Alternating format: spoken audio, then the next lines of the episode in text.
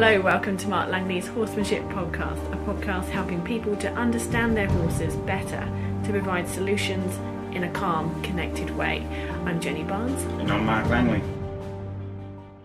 Today's topic is going to help you understand more about something that presents itself in all horses in a variety of ways anxiety.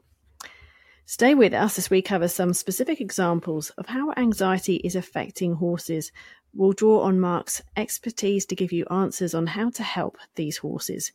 It's a fascinating subject. I think you'll enjoy this session anxiety is a natural thing in in horses. That you know, as a herd animal, as a um, uh, a, prey animal, they they they do tend to um, have anxiety, ups and downs, and anxiety. You know, with little conflicts that they have in the herd all the time and stuff like that. And same as humans, um, we live in a world with with you know that we we have an inflow of anxiety that comes in, and it's the decisions that we make uh, that that um, help let go of that anxiety and stop it from from building up. So a simple scenario is, um, oh, I'm feeling very hot.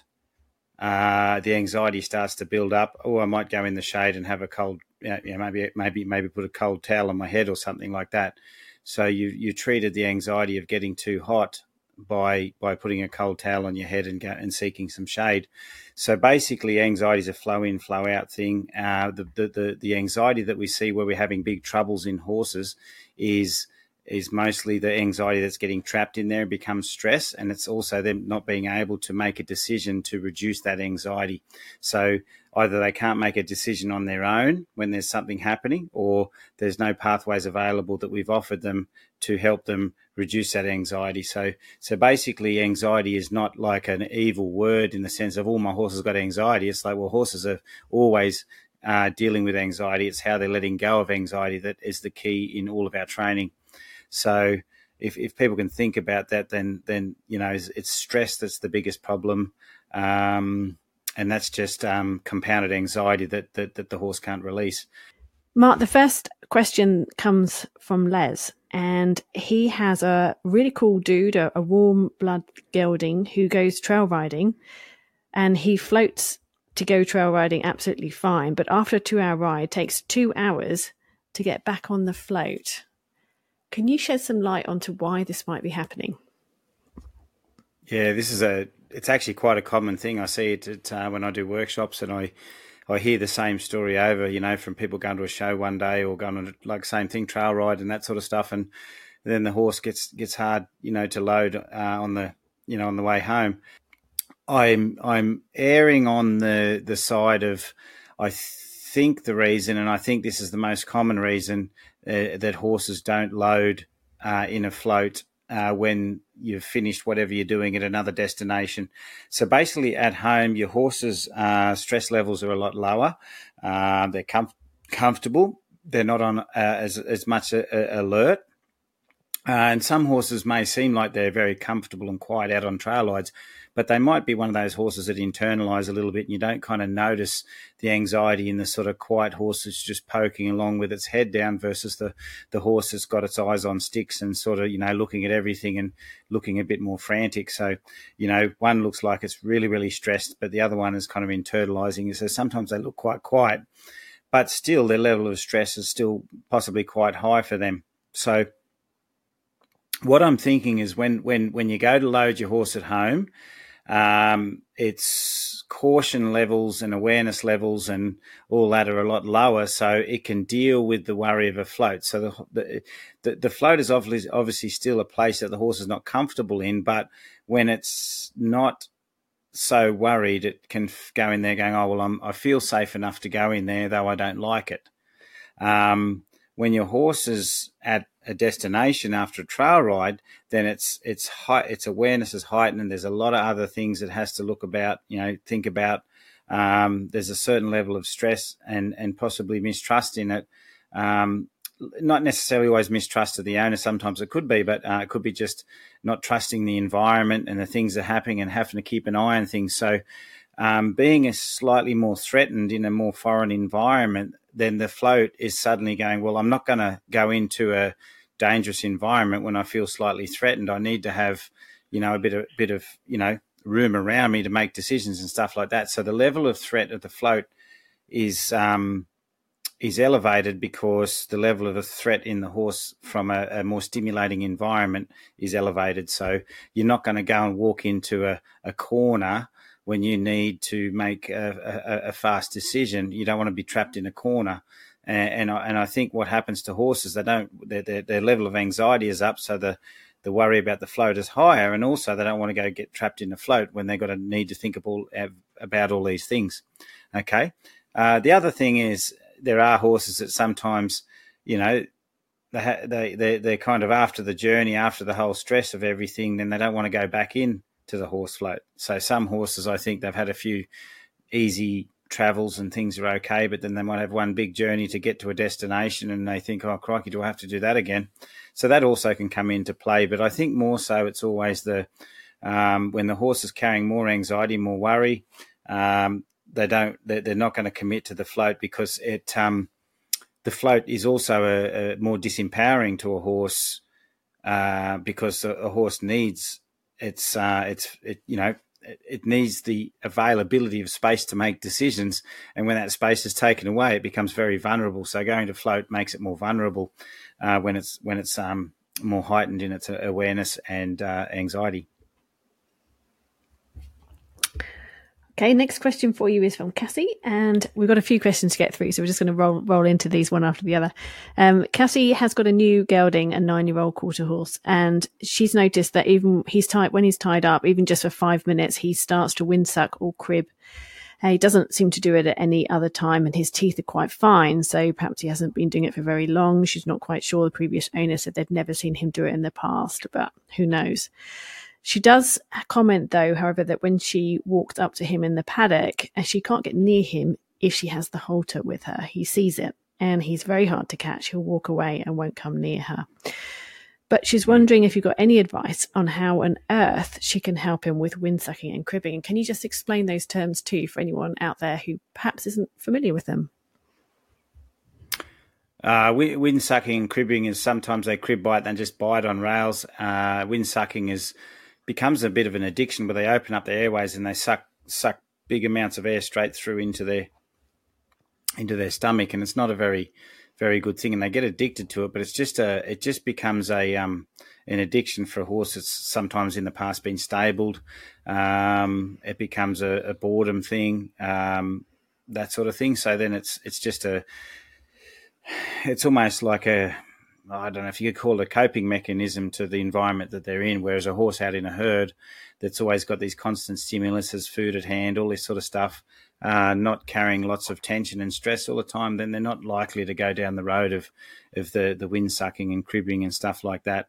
Um, at a clinic uh, oh, last year or the year before, possibly down down in Victoria, a lady came with this really pretty little Arab, very sensitive sort of fellow, and um, she showed me uh, a photo of where the yearlings were weaned, or the not the yearlings that before they were yearlings they were weaned, whenever between six months and a year that they were weaned.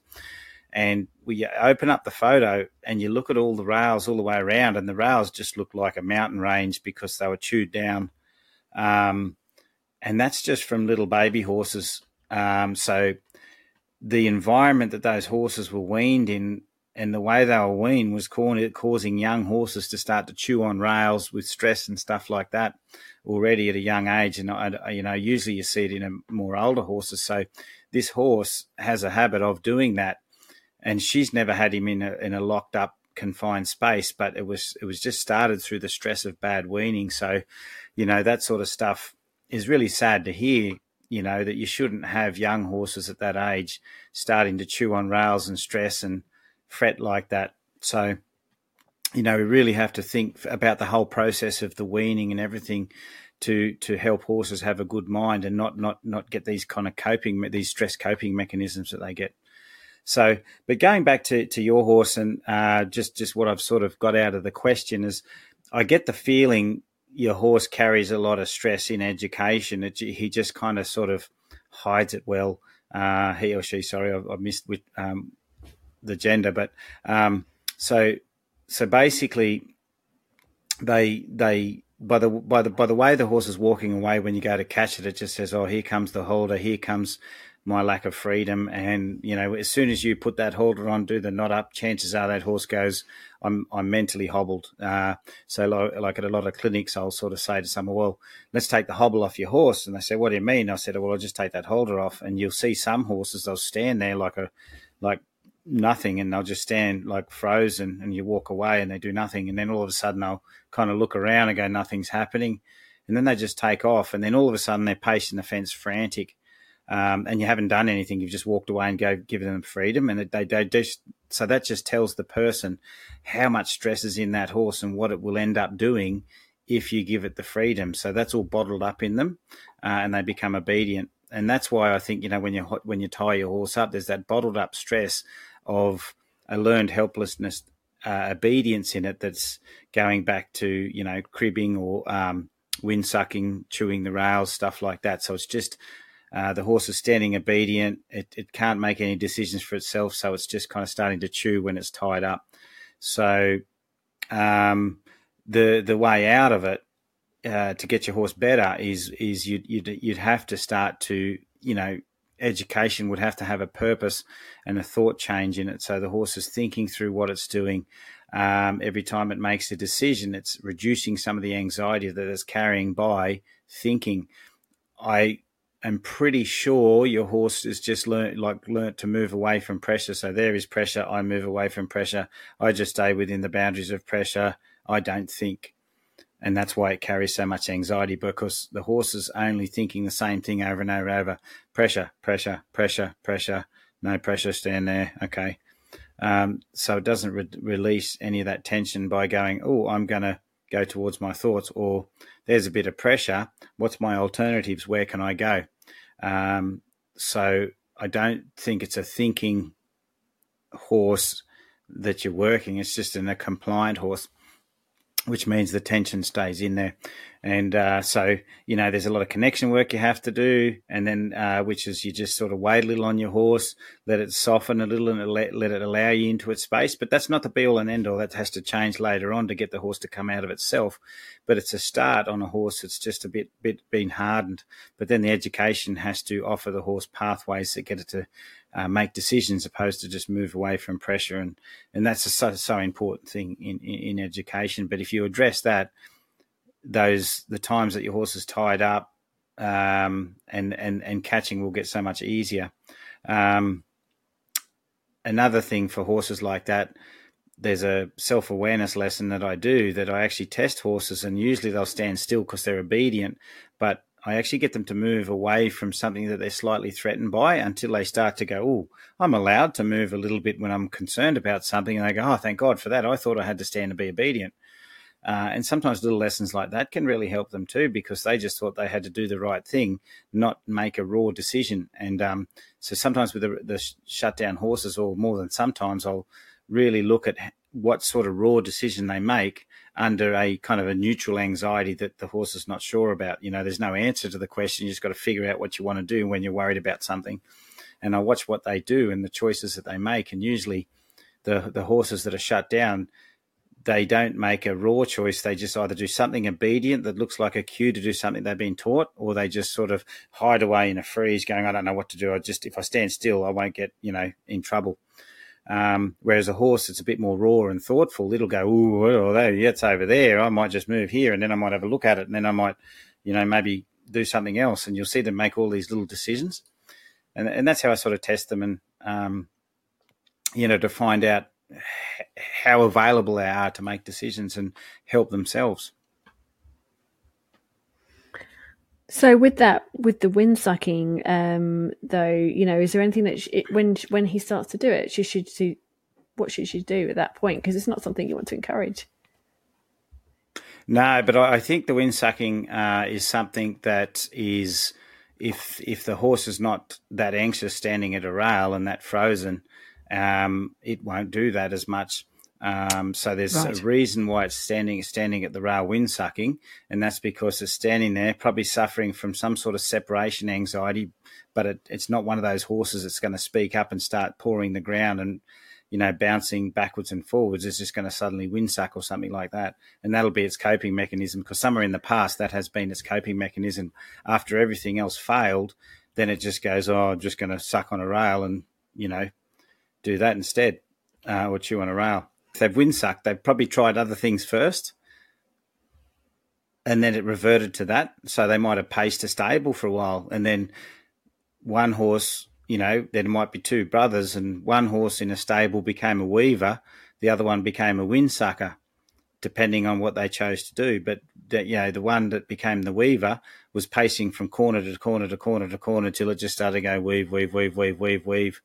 The other one paced, got frantic, and then it started chewing the rail. So, so uh, once upon a time, the horse would have probably pawed the ground. It might have done all sorts of things and then eventually got to just sucking on a rail because maybe it was tied up for hours on end till it Shut finally down. just got become mm. helpless. Yeah, so so so I guess what I'm I'm trying to say is I think you get a horse to lead properly, follow a feel, show how empowered it is through a lead rope and soft with a lead rope. You get better connection with it, get it educated a lot better so it's thinking through situations.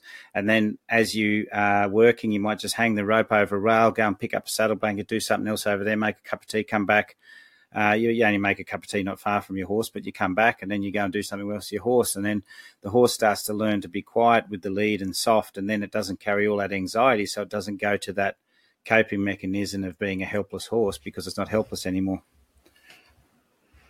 Hope that sheds some light on on that for you, Cassie. I mean, obviously, there's um, a fair bit that you can now work on um, and, and, sort of try to open him up to, which will, of course, uncover a whole load of other areas that you need to work on. Um, so you might want to go through the challenge with him. We do say that a fair bit on this one, but it does offer you that pathway to really establish starting off your education with the horse sort of on the right foot and also that uh, challenge is designed to to really shed some light on areas that you need to pinpoint to to work on some flaws. Um, so there's the bubble and there's also the whole load of connection issues on the membership which you can explore. Some of that you know different angles you can approach him with it. You know just um, all sorts of things that they can all be starting to work on right now. Um, next question for you, Mark, is from Renee. And um, you, she has her horse Buddy, who you might remember, who's been to a few clinics this year. Mm. And some of those clinics you've worked on float loading extensively, he was a little bit shut down. And Renee hasn't had him for very long. Um, but sh- what she has discovered um, now that we've opened him up a bit, um, and you've sort of been working on these braces with Renee, and she's you know he's going quite quite well nice and light on the ground and she's finding a lot lighter. He'll occasionally stop but he'll listen to the pressure on the lead and he'll happily come forward. So it sounds like you've been doing some great work renee and well done. But what she's found is that he now has no confidence with a rider with him out on trails and he's really spooky um, she's got mm. some tracks. She lives in a beautiful area of Australia near the Blue Mountains, and she goes on some tracks. But to get there, she's got to go through some residential areas. And um, you know, one time he's been calling, has had a horse at home calling to him, which has led to him getting quite stressed and calling back. Uh, and um, she's had to sort of stop and circled him a few times to sort of get him back calm. What she's wondering is what's sort of the best way to get out of this situation that she's in now? Should she keep walking him and just trying to get further out each time? Should she continue to walk him back or should she be riding him back home? Um, and perhaps should she actually just be riding him on his back? You know, what's your suggestion for sort of building his confidence at this level? Yeah, it's a tough it's a it's a tough one, and, and knowing him, um, the way he shuts out and shuts down can be quite difficult. I know that's been a challenge for you, and um, being able to press the right button to get him to open up and become thoughtful is always a tricky one. Um, but like just for everybody else, and um, and and for yourself, Renee, is is there's a, there's one thing that he does very well, and um, and so when you ride him, and you would have noticed this when you were riding him um, and when you were leading him as well, is near the float he'd shut out a lot. Now he'd actually block out what was in front of him and just kind of lock out. But he's a horse that's in the past. If you look at a lot of his decisions, he refuses to take on the future and he gets stuck in the past. So the past is what's behind him. Um, so there's two types of uh, magnetisms, emotional magnetisms, when you take horses out into a new place. So, an example of a horse just on the six day clinic that we just worked, I said I was really proud of the horse, though he had a very good um, freeze response. Uh, he had a little bit of freeze in him, and he had that freeze and freeze that he did.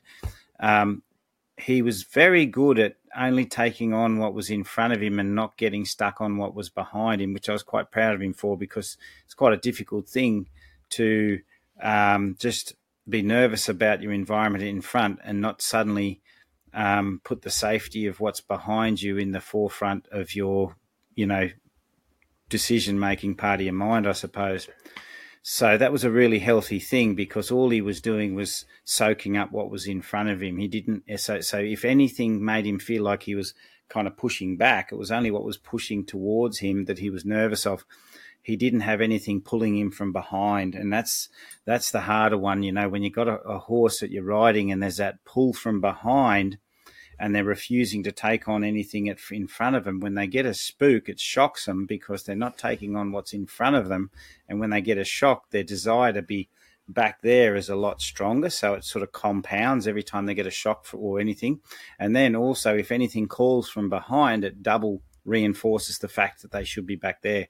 So by by hooking onto the past, they're shutting out the future and they're not looking at the scary things ahead of them because he's not a very confident horse. He's not a horse that just goes out and go, "Oh, what's that over there? I better investigate." So some horses aren't confident, but they actually will very slowly investigate things, but they're a bit more uh, worried than another horse that just goes, "Well, yeah, I can do this. This is what I do on, you know, this is this is my forte. I I take on things um, ahead of me."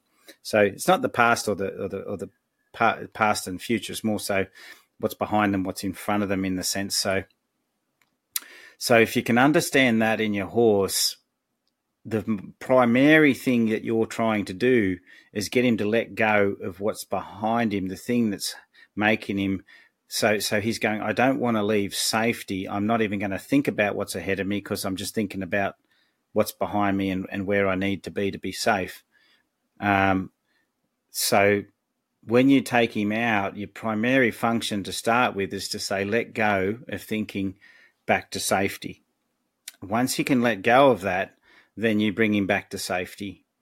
So, because I don't think he's going to be, he will think about what's ahead of him, yes. And there will be sometimes he goes, Oh, what's that over there? So I'm not saying he's completely blocked out from what's in front of him, but usually what's going to happen if he sees something in front of him that he's not, not, he, that worries him, he's going to go, I know what's behind me. I've got to get back there to safety. So he's hooked onto the safety more he is than investigating what he's frightened of because he's not a great leader. He needs sometimes if there was a lead horse, he'd go, yeah, well, I'll let you, I'll follow you. You can go and show me. You know, I'll just, I'll just, I'll just do the, you know, follow along kind of thing.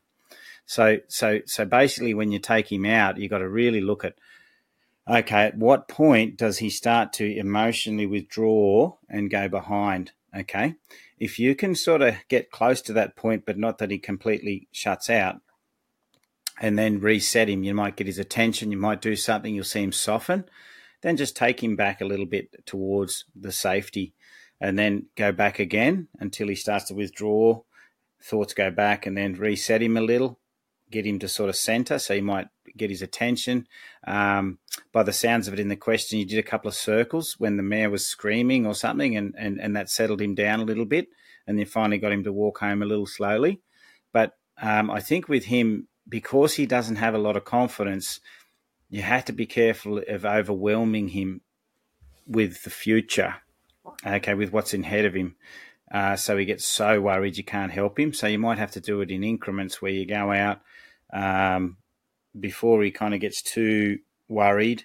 You might reset him, stop for a little bit, uh, do something with him to get his attention, bring him back, and then bring him back out again until you can take him further and further and out, reset him.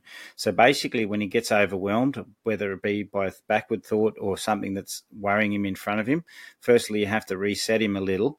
Um, because that forward thought that what's in front of him might very quickly turn into a backward thought. And he goes, There's something dangerous. Safety's not here. So the connection he has with you and what you're asking him has to be strong. So safety is around you, not necessarily behind him. So um, before I get too far, I've also got to say to you, you know, he's got to be soft with you. You know, he's got to be able to sniff on you. He's got to feel comfortable with you. All those things. So then, when you do reset him, there's a place in beside you, around you, that that he's going to be comfortable. So you can do that leading for a while and just see how well and how far he can go without kind of tapping out. And then you then you're basically doing the same thing under saddle. You're reprogram, reprogramming that horse. And though he's been ridden a lot in the past, he's been kicked and shoved and kicked and shoved and kicked and shoved and bottled it all up. So now that he's opening up, I think the whole time he's never really had to lead out and think about things. He's just bottled it up and moved away from pressure and eventually got to a stage that, you know, he was basically shutting down and hard to shift at all.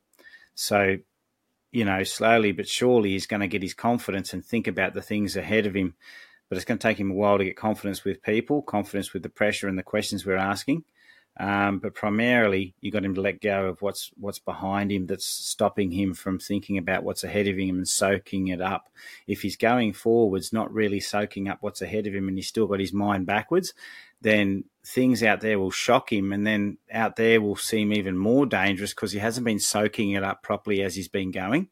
So going back to the horses that aren't thinking backwards, they're soaking up soaking up everything that's in front of them and assessing and making that place safe as they go by thinking about it and and working out, you know, just just by like observing and you know be like us walking along. I can't see any enemies out there. Yep, I think we're safe to go from here to 100 meters over there without getting shot at. So, you know, we, we will keep progressing. Um, but the person who's just thinking about their comfy bed back at home and how how silly it is to be out here, they're not observing everything. They're just thinking about that, and that's the same as the horses. So, if something happens, the horse gets more frightened, more drawn back to safety. So, by letting go of the past, he's going to be uh, really thinking about and soaking up what's ahead of him, and he's going to make his own assessment of if it's safe or not, whilst he's got your help. So you're helping him through it. All right, good luck with that one, Renee. And I'm sure you might have another question for us as you progress with him. Mark, the next question is from Julie, and it's about an old horse and a young horse. So she has a new horse, um, this young guy, two year old Fjord Gelding, who's, she says, a really odd mix of stressy reactiveness and calm. When she first got him, there were horses around her, around that, you know, he was put in a paddock, and the other horses ended up sort of getting quite ex, um, excited about it. They were galloping, there was screaming going on, and he just um, didn't react at all. He was quite happy just to ignore everything else that was going around him and eat his hay.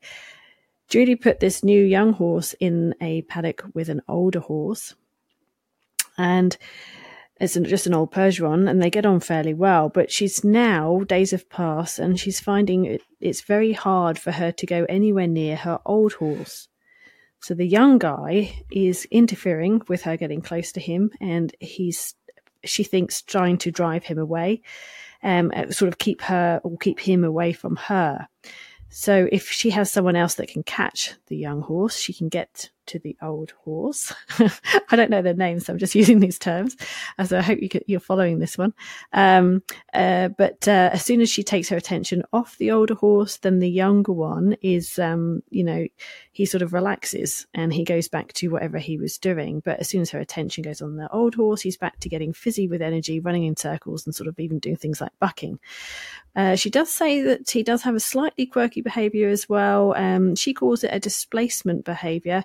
Um, seems to do a very sort of odd, abrupt roll, which he thinks is an attempt at self soothing. So she's just wondering if you can shed some light on why he might be having this sort of quite deliberate um, reaction when she is trying to catch her old horse. Um, you know, if you, and if you get any suggestions as well to help. Yeah, well, when I read the question to have a bit of a think about it, um, it sort of got me thinking, and, and there's there's a whole lot of things that could be the answer, but I'm I'm going to sort of I guess go to the one that's in the forefront of my mind to sort of think about what's happening. Um, so you don't really know his past, a lot of his past, and you don't know, you know, if he's been fairly shut down in a pretty ordinary environment and he's kind of bottled up and there's mixed emotions, mixed mixed people have been working him in ways that have made him a bit troubled, and you know what what um, life experience as he had, and then he got his his own hormonal hormonal things and his emotions and stuff.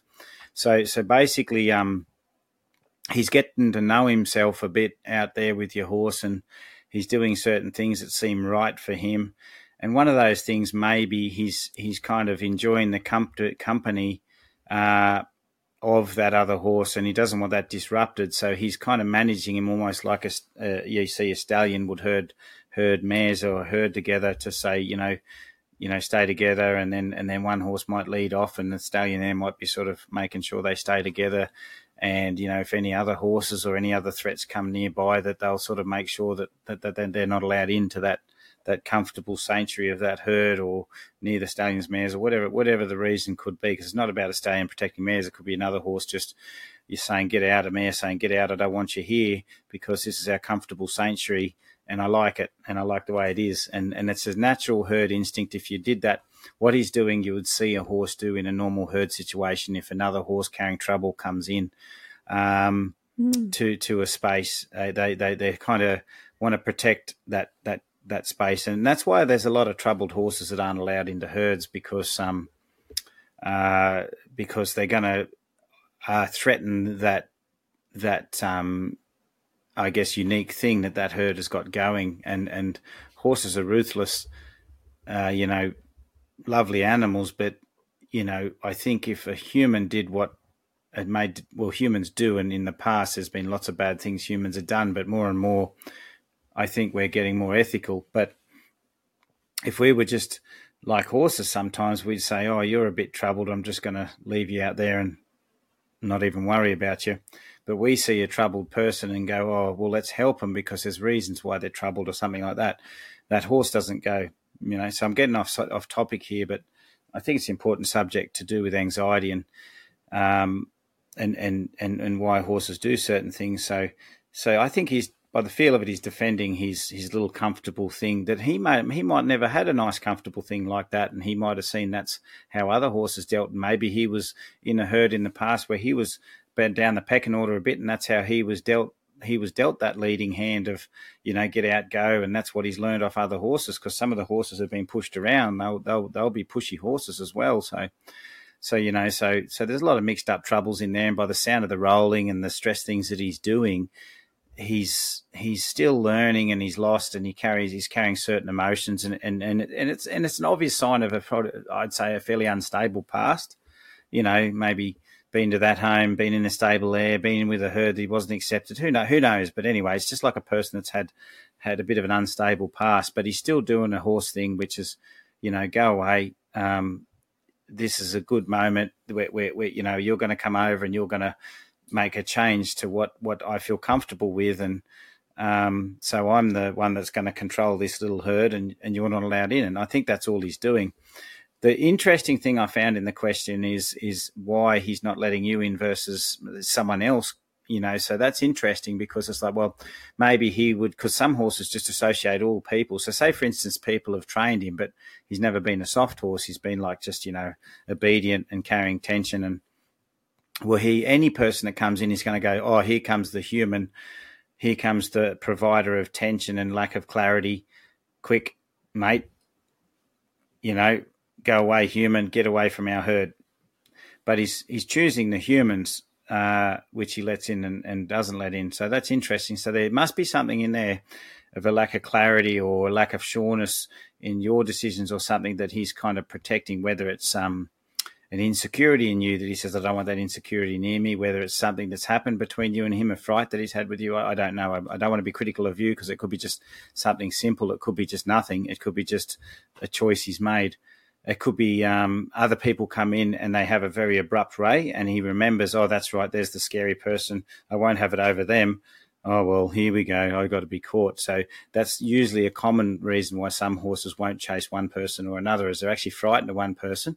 But you might be a good listener and you're kind of quiet and kind around him and he says oh well you know i might be able to push you around because you're a bit softer than these other people or you don't have that kind of you know strong bully like you know way of walking or whatever. So because some horses that have been pacified by other people and frightened by other people they can actually be aggressive to a very quiet kind person purely because they wanted to do it to the other person but they never had the guts and they were so frightened because they're like oh i'm frightened of that person.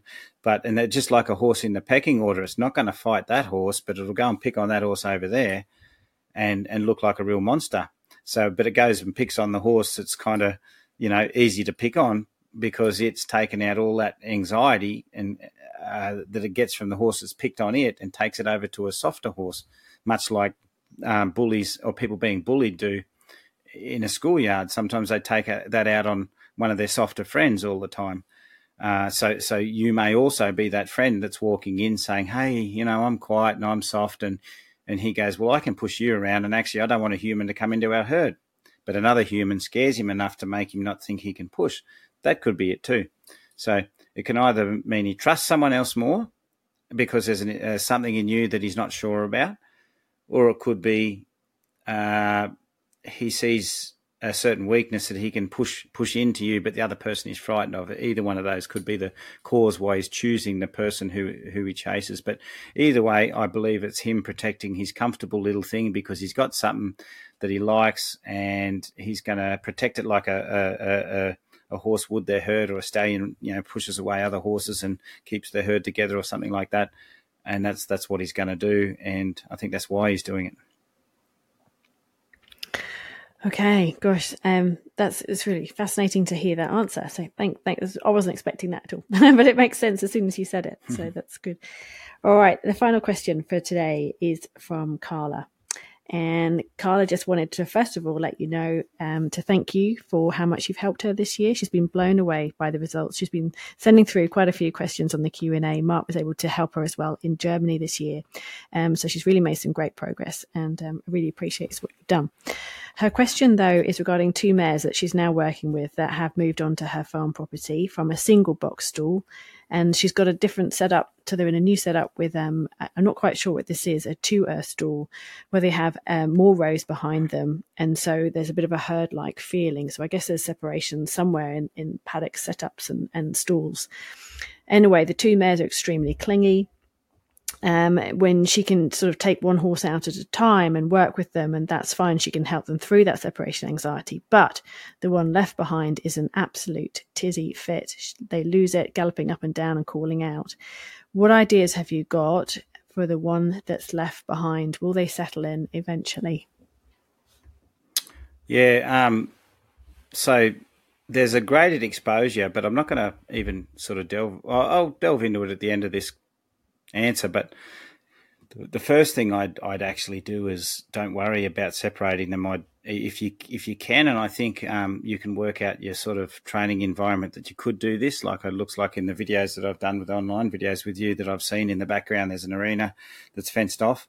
Um, even if there's a round yard, whatever. Bring the two horses out.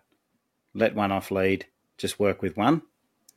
Then catch the other one. Work with the other do two horses at once, educate them with all the sort of principles and the things that I've been trying to sort of teach you, like, you know, do they, do you trust me? Are you connected with me? Can you let go of a thought? Can you follow a feel? Are you soft in the lead?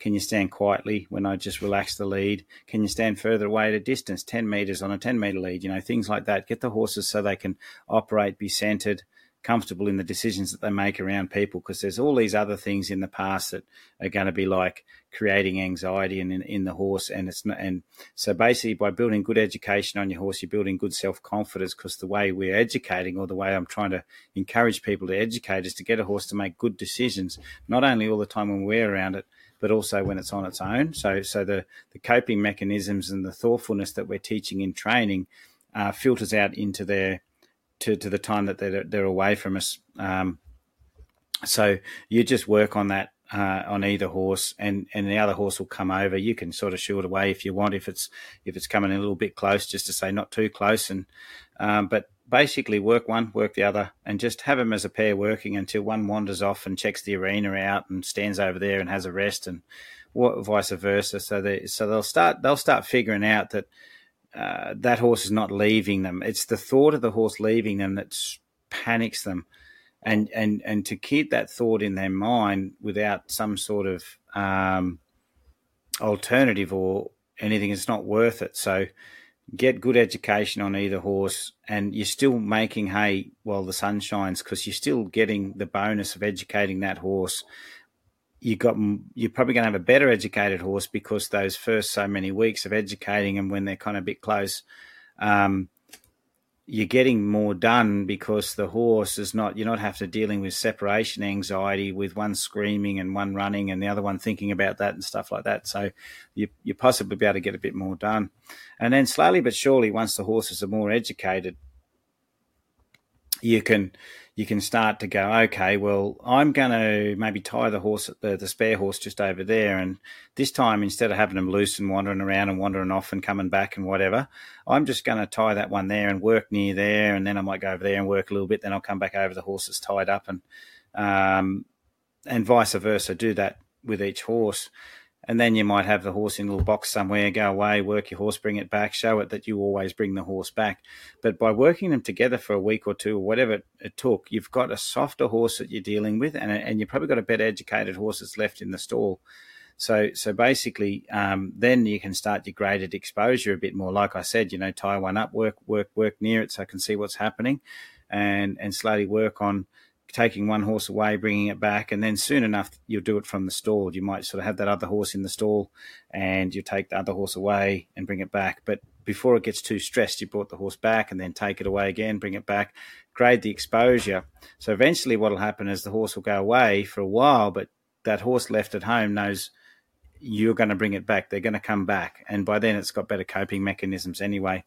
And I think if you tried that, you'll start to make some progress. And the other thing is they've got to settle down for a while in a new environment. So if they're only new to that sort of setup, they have to settle in for a while. So it's really sort of be unfair to strip one off the other one while they're trying to settle in, make the problem worse. So as I say, as they're settling in, you're helping in the settling in process by allowing them to be educated close to each other and then soon enough they'll be settled into the new environment they'll be better educated and then soon enough when you do the graded exposure of taking them away bringing them back they'll they'll cope with that a lot better and then then then you'll probably you know get to a stage that the that, that things are working a lot better in that new environment when one leaves